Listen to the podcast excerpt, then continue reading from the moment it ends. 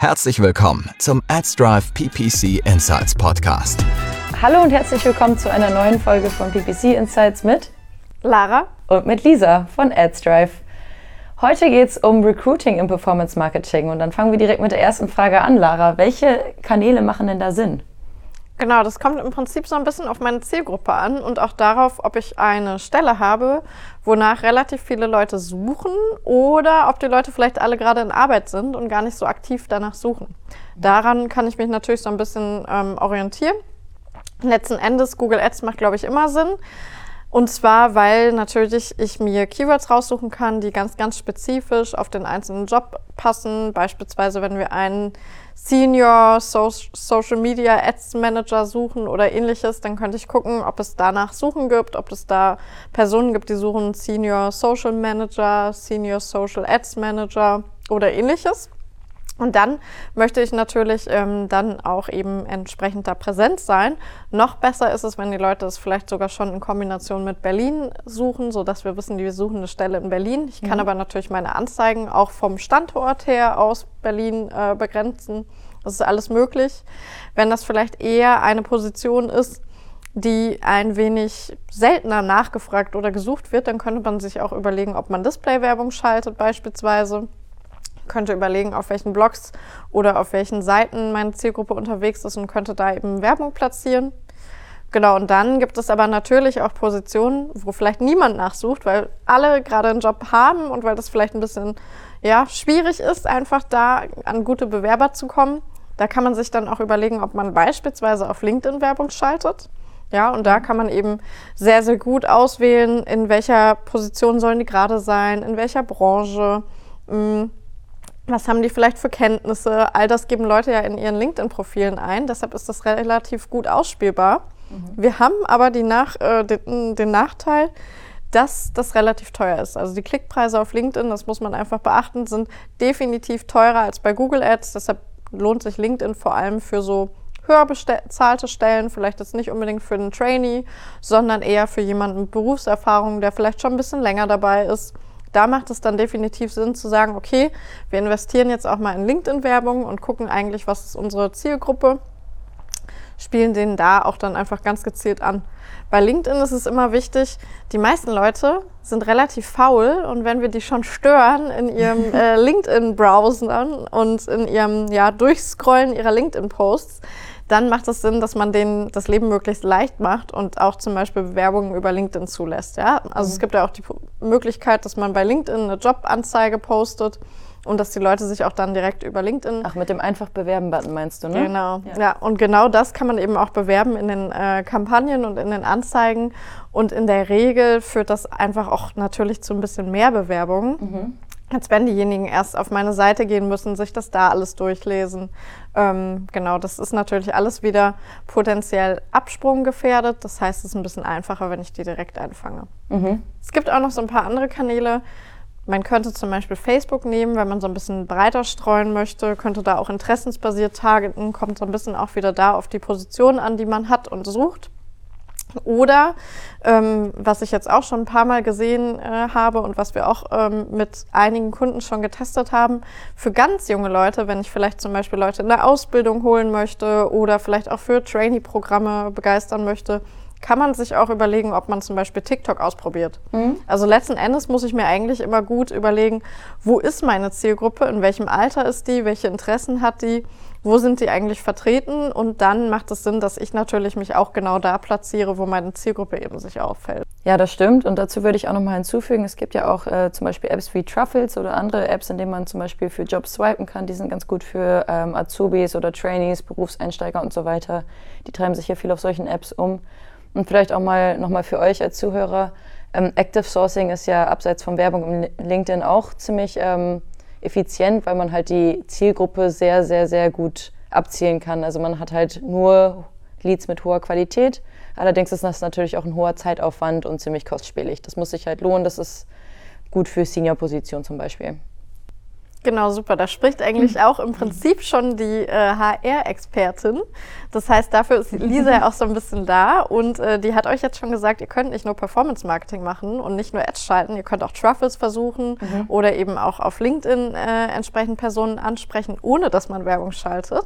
Mhm. Wofür du aber auch natürlich super geeignet bist, um uns zu sagen, was eigentlich den Bewerbern wichtig ist. Weil wenn wir schon wissen, auf welchen Kanälen wir uns vielleicht platzieren wollen, ist ja im Prinzip die nächste Frage, okay, was kommuniziere ich denn jetzt eigentlich und was packe ich in meine Anzeigen? Und das sollten natürlich idealerweise die Sachen sein oder die Themen, die die Zielgruppe auch bewegt und die unsere Bewerberinnen und Bewerber auch umtreibt und die denen besonders wichtig sind bei einem möglichen Arbeitgeber. Das wird jetzt für unterschiedliche Unternehmen anders sein, aber was ist denn unseren Bewerberinnen und Bewerbern meistens besonders wichtig? Genau, da ähm, kommen wir eigentlich zum, schon zum ersten Schlüsselwort, ähm, Bewerber und Bewerberin. Ähm, wir sind ja auf einem, oder wir bewegen uns ja in einem aktuell sehr leergefegten Markt. Die Situation ändert sich gerade ein bisschen, aber vor allem, ich sage jetzt mal, im Sommer zweitausendzweiundzwanzig war der Markt sehr, sehr leergefegt. Ähm, dadurch gab es, ähm, natürlich gab es Bewerber, aber es gab deutlich weniger Bewerber, als wir sonst haben würden in der Branche, und dadurch ähm, muss man halt ein sehr, sehr attraktiver Arbeitgeber sein, damit Leute überhaupt offen für einen Jobwechsel sind, um zu einem zu kommen, wenn sie eigentlich gar nicht wirklich einen neuen Job brauchen. Dadurch ist es natürlich super wichtig, dass man einmal laut ist. Leute müssen überhaupt wissen, dass es einen gibt. Ähm, wenn man Active Sourcing macht zum Beispiel, wenn man also Kandidaten bzw. potenzielle Leads direkt anschreibt, ist es natürlich wichtig, dass man besser ist oder mehr... ja, mehr Benefits zum Beispiel bietet als der aktuelle Arbeitgeber oder einfach attraktiver ist als der aktuelle Arbeitgeber, damit man Lust hat zu wechseln. Und das was ist ja das, was wir in den Ads auch brauchen, ne? Also genau. In den Anzeigen müssen wir ja genau das kommunizieren. Mhm. Was sind eigentlich die spannenden Benefits, die die Leute dann auch wirklich bewegen, um zu uns zu wechseln? Genau, in allen Ads, in allen Employer-Branding-Aspekten muss man das eben gut kommunizieren, damit die Bewerber das auch rausfinden, ohne jetzt groß die Firma zu recherchieren.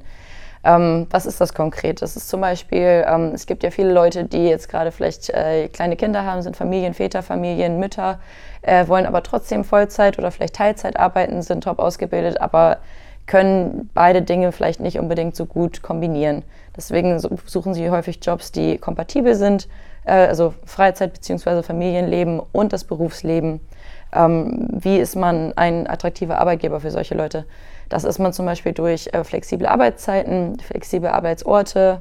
Ähm, genau, es gibt zum Beispiel Eltern, die sich das vielleicht aufteilen, die, die, die holen die Kinder nur dienstags und mittwochs von der Schule ab und die anderen Tage sind sie eigentlich komplett äh, Vollzeit im Büro, dass man das als Arbeitgeber auch so zulässt. Manche sind auch komplett im Homeoffice, weil sie sich halt viel um die Kinder kümmern nebenbei, dass wir das dann von den Arbeitszeiten eben auch so zulassen und viel mit Vertrauensarbeitszeit arbeiten oder es wie auch immer regeln. Aber genau, das muss kompatibel sein. Ähm, was Leuten auch sehr wichtig ist aktuell, vor allem jetzt in Post-Corona-Zeiten, ist ähm, ein Teamleben.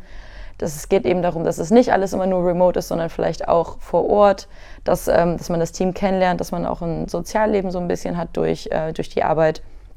Ähm, viele Leute sind so ein bisschen ähm, schüchtern, da kommen wir zum nächsten Punkt, oder haben ein bisschen Angst, den Arbeitgeber zu wechseln, weil sie halt einfach so ein bisschen Vorsicht haben, weil sie Angst haben, dass sie jetzt nicht unbedingt so gut aufgenommen werden oder dass sie nicht so der Outsider sein wollen. Das ist schon mal total wichtig, dass man das Onboarding erklärt.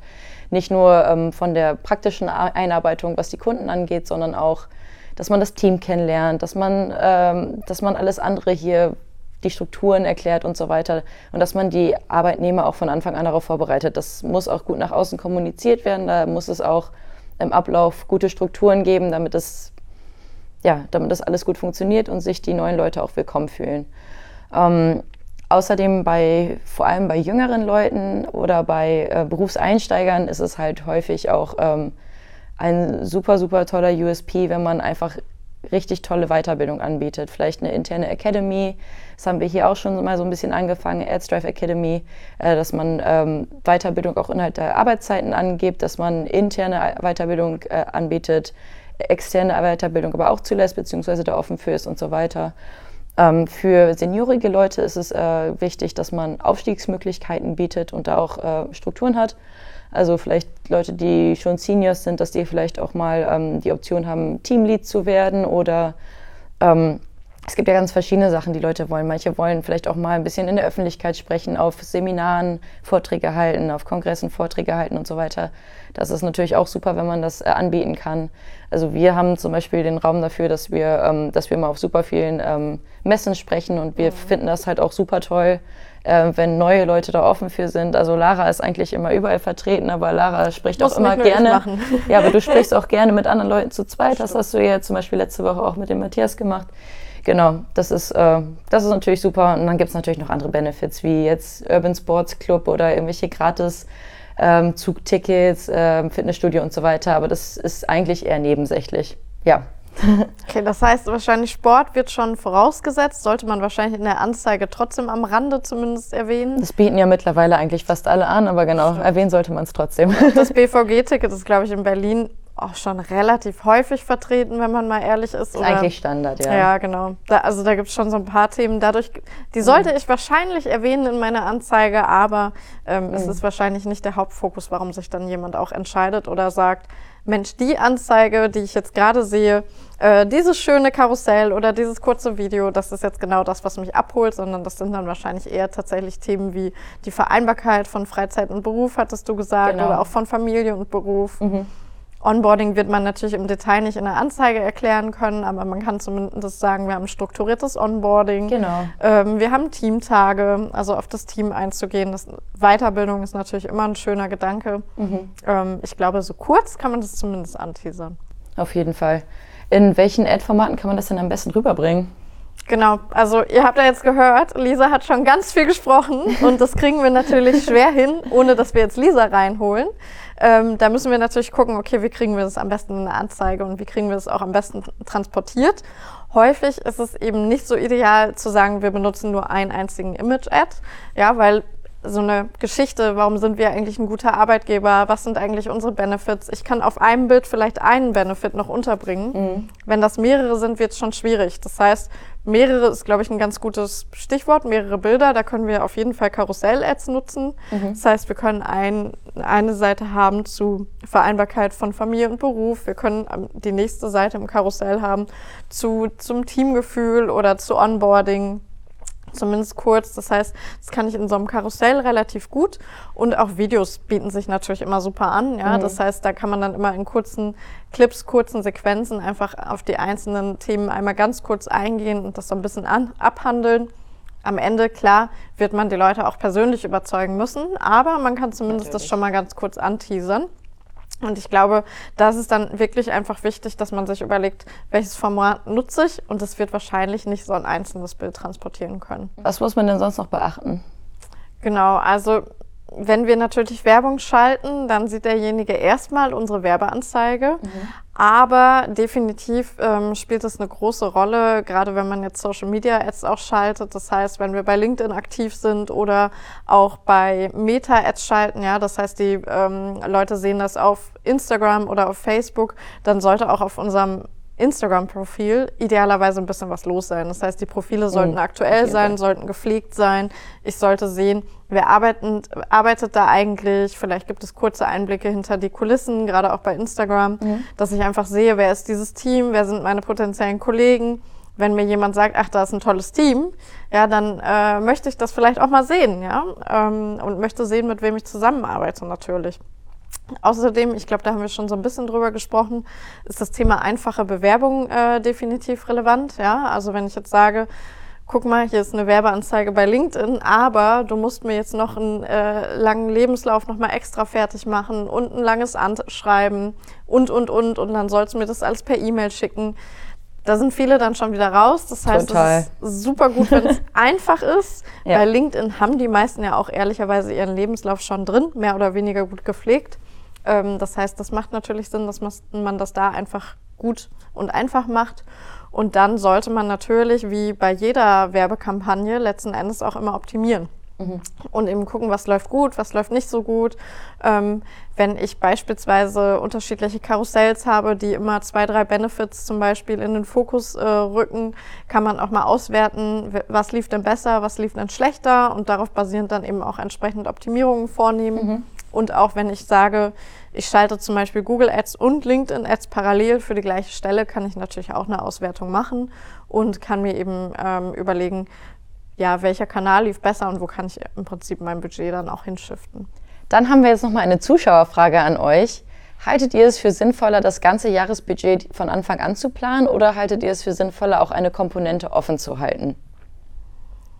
Also es ist ähm, natürlich eine super relevante Frage und man muss sagen, meistens ist es nicht so schlau, wenn man schon im Detail das komplette Jahr verplant. Ja? Mhm. Zum einen macht es Sinn, dass man sich ungefähr fünf bis zehn Prozent des Jahresbudgets, kommt auch immer auf das Gesamtbudget an, zurückhält, um zu testen, um einfach neue Kanäle auszuprobieren. Ich weiß nicht, was im nächsten Jahr für ein Trend kommt, mhm, ähm, auf den ich möglicherweise dann auch eben noch aufspringen möchte. Mhm. Vor allem in Social Media Ads, ne? Genau, gerade bei Social Media Ads ist das natürlich immer ein riesiges Thema. Vielleicht kommt ein neuer Kanal, ähm, vielleicht kommt ein neues Anzeigenformat und dann möchte ich einfach ja dieses zusätzliche Budget frei haben, um auch noch was ausprobieren zu können. Man kann natürlich Budgets auch immer shiften, aber häufig macht es Sinn, einfach ein bisschen was zurückzuhalten, um auf solche Themen reagieren zu können. Und es macht auch Sinn, sich einfach vielleicht neben diesem Testing-Budget, das man wirklich definitiv für Testing einsetzen sollte und wo man auch wirklich immer neue Sachen probieren sollte, dass man sich auch noch ein gewisses Budget als Puffer lässt, wenn man auf bestimmte Dinge, die jetzt eben das eigene Unternehmen oder die eigene Branche ähm, angehen, im Prinzip reagieren muss oder möchte. Mhm. Ja, also möglicherweise ähm, ja, gibt es irgendwie eine große wirtschaftliche Unsicherheit und ähm, wenn ich jetzt gerade auch Recruiting-Ads zum Beispiel schalte, dann muss ich vielleicht auch damit umgehen und muss nochmal irgendwie kommunizieren, Mensch, ähm, wir sind lange am Markt, wir haben ein gutes Team, mhm. äh, bei uns hast du ja eine sichere Position im Prinzip, könnte man überlegen, oder wenn eben in meiner Branche es gerade besonders gut oder schlecht aussieht, dass ich einfach noch so ein bisschen was an Puffer habe. Man kann natürlich immer nachplanen, mhm. aber aus der Erfahrung ist es schon schlau, wenn man einfach sagen kann, okay, ich habe das noch in der Hinterhand mhm. und dann packe ich das einfach raus. Man sollte natürlich grob planen, das definitiv, aber so kleine Komponenten kann man auch immer sehr, sehr gut nochmal freilassen. Ja, vor allem im Recruiting geht es ja auch mal sehr darum, wie viele neue Kunden man gerade hat oder vielleicht ist auch mal jemand gegangen, wie viele neue Leute hat man gerade, ob man überhaupt gerade Bedarf hat. Ne? Definitiv, definitiv. Danke für deine Einblicke wieder, Lara. Und das war es jetzt auch wieder mit unserer Folge diesmal. Wenn ihr noch Fragen an Lara oder mich habt, schreibt es doch einfach in die Kommentare oder an podcast at adstrive dot com. Bis zum nächsten Mal. Das waren die P P C Insights, der Adstrive Podcast rund um das Thema Performance Marketing.